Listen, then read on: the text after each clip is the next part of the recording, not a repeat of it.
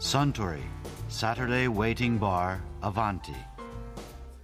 This program is brought to you by Suntory.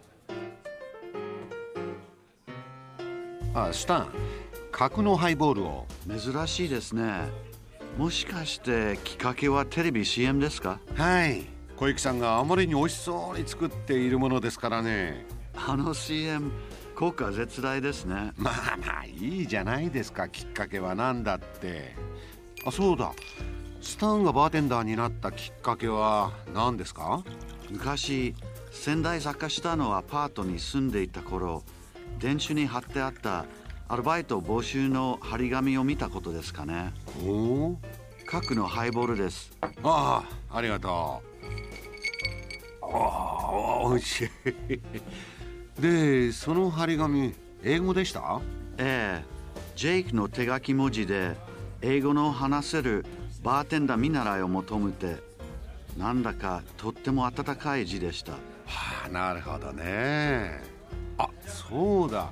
きっかけといえば以前カウンターのあちらの席で前回の大河ドラマ「篤姫」の脚本家田淵久美子さんが脚本家になられたきっかけについてこんなお話をされていましたね。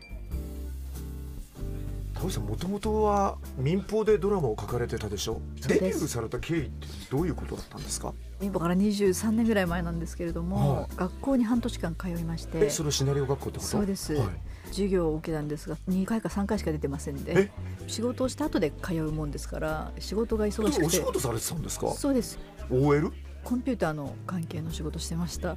出版社にいたこともありますし塾の講師をしてた時もありますし銀行に勤めたこともありますし。面白い。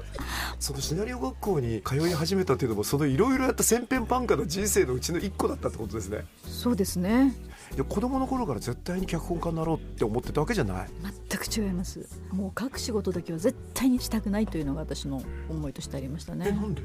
だってあんな辛いことないじゃないですか。あんな苦しいあんな血の涙と汗が出るようなあんなこと絶対嫌だと思ってましたね。もう。で学校もじゃあ2回ぐらい通って行かなかった？その言ってるみんなはすごいんですよね。とにかく。もう何作も書いていて。でも私は一作も書いたことなくて。田淵こういうとこに来る人間はな氷いっぱいそれいっぱいぐらい書いてないとあなれるなそうですあれです。そうです。もう慣れないんだぞと言われて「あそうなんですか?」なんて言って夜の飲み会だけは出てましたので 田淵なんだめちゃめちゃ遅れていくってことね。そうですそうです。遅れで一応行くんです。行くとも授業は終わっていて、はい。みんな飲み会の時間になっててまあ私が唯一覚えてるのは授業でその各机は木のものを選びなさい。手が冷えるのでスチール製は手が冷えるっていう。これしか私覚えてないんです授業で。それでとにかく卒業時に先生がもう授業はサボってサボりまくったけど「もう食べちゃってこれだけは1個書いて終わらなければお金がもったいないよ君」っていうふうに言ってくださって。で書いたんですね。そしたら意外にも認められて2本目がもうデビューでした1本目はどんなテーマの？テレビドラマの1時間ものぐらいの脚本はいそうです。1時間もの脚本でした。それはでも作品になったわけじゃなくてそれを認められて2本目がもうデ目ビュー。がもうデビューになっちゃって。どどんな枠でデビューされたんですかアニメだったんですけれどもあそうなんだ科学アニメっていうのを2本書きまして。えそれじゃ30分アニメですね。そうです。あその台本の仕事から入られた、はい。ドラマは？最初は。その後ですね。その時にその一人かける人間が欲しいっていうふうに探してらした方がいらして、はい。佐伯俊道さんって方なんですけどもあのアシスタントにしてくださってそこについて一応。あ佐伯俊太さんのアシスタントからなんですか、そうなんです。その時は何を一緒にやられたんですか？大英テレビもありましたしポニーテールは振り向かないというはい。はい。え主演誰でしたっけ？伊藤和伊藤和恵さんです。そうですそうです。それはだけどじゃあゴールデンで一本立ちっていうのは最初は何？でもお名前多分お見かけした最初はあの鈴木保奈美さんの引退作だったかもしれないニュースの女ですよね。そうです。その前に SMAP の中居さんがお出になった「連ドラ勝利の女神」っていう。ああそうだはい。はい。連ドラはあれがデビューじゃないでしょうか一人で書いたのは。その前は単発が多かったです。中居君で勝利の女神なんて言ったらバリバリ第一線級な枠じゃないですかいきなり来たんですかその仕事その前にもなんか連ドラやってたような気がします。まあじゃあちょっとずつ佐伯さんのところから独立するというか仕事が来るようになってっていうこと、はいはい。ね一度辞めた時期もあったんですけれどもほとほと嫌になって。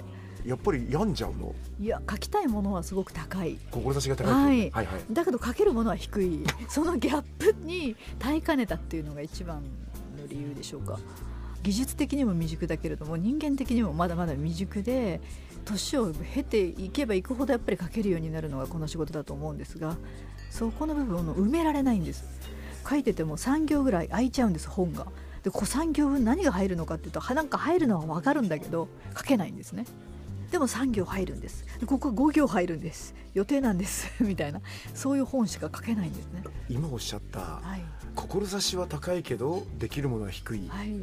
それは仕事できる人のパターンですよねできてるものがひどいのにいいと思ってる志が低いっていう逆なやつは世の中に5万といるけどでも俺その感覚すっごいわかるなんです。だから私ついに1回目に書いたのを1項って言うんですけど私あんまり恥ずかしいんでゼロ項っていうのを作ったんです自分で。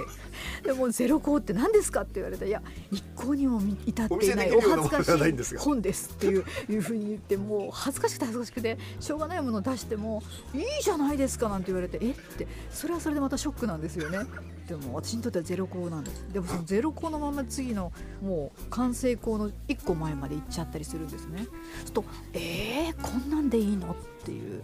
だからもう NHK のすごく親しいプロデューサーの方は「もう田淵さんゼロ項でいいからゼロ項でゼロ項ください」って おっしゃるようになりましたね。あのプロデューサーの方もいろんなパターンの方いらっしゃって、はい。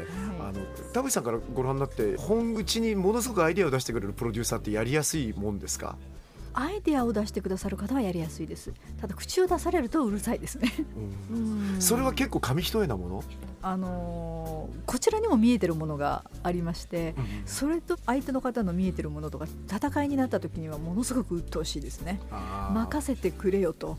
でも私本当に最後には大変失礼ながら皆さんはサラリーマンじゃないですかと。私は一匹狼なんですと。これでこけたら私は食べていけないんだから私の意見通してくれって言ったこともありますねそれは反論の余地がないですよね。そうですよね。でもそれぐらい腹が立った時が一度だけありましてこうでもないこうでもないってもう散々わんわんわんわん言われて。普通ははい。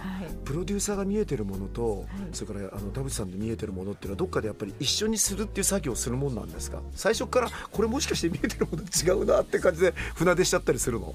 船出しちゃうともう絶対に破綻をきたすのでこう分かり合えるだろうということが感じられる人としかもうしませんね。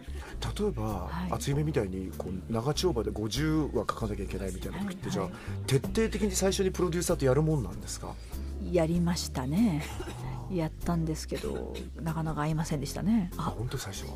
なんかもう完璧に同じ方向向いてるかと僕はでも思ってたけどで,、あのーも意外に違ったりするものなんだそれ案外。というか脚本家の女って男なんですよね で男の人も書くわけですしそうかで男の男性は女だなと思うんですね。お付き合いしてみて思うと。うん。男性は女で女は男だなと思う部分がすごく多いんですね。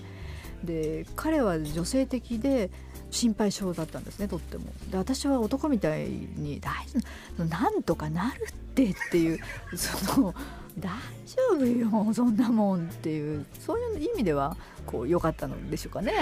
今までもそういうパターンが多かったですか？ある人はそうですしそのそうじゃないプロデューサーはそうじゃありませんね。やっぱ引っ張ってってくださった方もいるし、ほっといてくださった方もいるしこう一応プロデューサーと脚本家って夫婦と言われるんですが。脚本家と監督じゃないのね。違いますうん。でも NHK は監督の力も結構強いのである時は監督が出ていらっしゃることもありますけれども。例えばですけど本打ちなんかの時に田淵さん書かれる時にディレクターって監督はいないもんなんですか？あのいる時もあるの？そうです。でも鬱陶しくなってくるともう絵で発想なさる方が多いですよね監督さんっていうのは。すねはい。そうするとあのいや人間ドラマとは関係ないじゃないですかっていう場合もありますよね。うん。そういう時にはもうご遠慮願いますね。大変申し訳ないけど出ないでほしいとかそういうお願いをします。それがもう通るようには私は一応なってるので、うんうん。ただドラマが始まってしまうと監督忙しくて来れなくなるのでそういうのはありますけどなるほどね。で監督は男なんですね。せいで分けると。だからぶつかったりするんですよね。思いっきり。男同士で？男同士で。はい。プロデューサーは夫婦なんだ。夫婦ですね。だから別居状態になったりもしますし。これ超今お話伺ってると、はい。プロデューサーが女性で脚本家が男性っていうのが一番こう綺麗なパターンじゃないですかそうですね。女性のプロデューサーの方と仕事したことっていうのがないんですよ私。一度もほとんど男性なんですよね。結構いらっしゃいますよね女性のドラマのプロデューサーってはい。この世界に。い結構まあそんな数は多くないけど。でも監督で一度女性とあのご一緒したことがあってその時はすごくやりやすかったですね。あそうなんだ。女性でやりながら男っていうこの両両性持ってる感じがすごく良かったですねでもそれ両性持ってるってことがすごく重要な必須なのかもしれないな今伺ってると。そうだと思います。直感で下ろしたものをこの分かりやすく設計図にする仕事ですから脚本っていうのは。設計図にする時は男の脳を使うんですね。でも下ろしてくる時はやっぱ女の脳なんですね。で設計図を書く時は男の脳で作ってそして最後セリフを入れる時っていうのはなんか両方なんですね。男も女もぐちゃぐちゃ。その感じで書いていくっていうだから使ってる場所が違う感じがするんですすごく。ちょっと立ち入った質問だったら恐縮ですけども、はい。まあ、石原隆なんかも私の彼なんか大尊敬する彼なんかもう典型的なその感じるっていうよりは理屈の方だと思うんですよ、はいはいはい。あの設計していくっていうタイプで、はいは石原君とどうですか？そうですね。その面で私はすごく学んだことが多かったですね。あそう設計するってことで、ええ。うん。あの方からはもう設計っていう意味ではもう本当にそうですね。降りてくるってことに関しては理解はあるんですか？でも、私はよく石原さんとのお仕事の時は手足になりますって言い方をしてたんですね。うんうん。つまりもう石原さんの手足になるとうん覚悟しないと腹が立つこともあったと思いますけども。なかなか不細工な手足ですねそれは彼の手足だとしたら。いやいやいやとんでもない。あのその上で自分をどう出していくかっていうのが面白かったですね。私はなんかうまく言えないんですけど苦しみというかこう締め付けがある方がかえって力を発揮するタイプかもしれませんねこういう枠組みの中でって言われるとその中でははい、休んじゃう前までは気がつかなかったことでしょ？だんだん分かってきたことですね。最近になって分かってきましたね。うん。なるほど。うん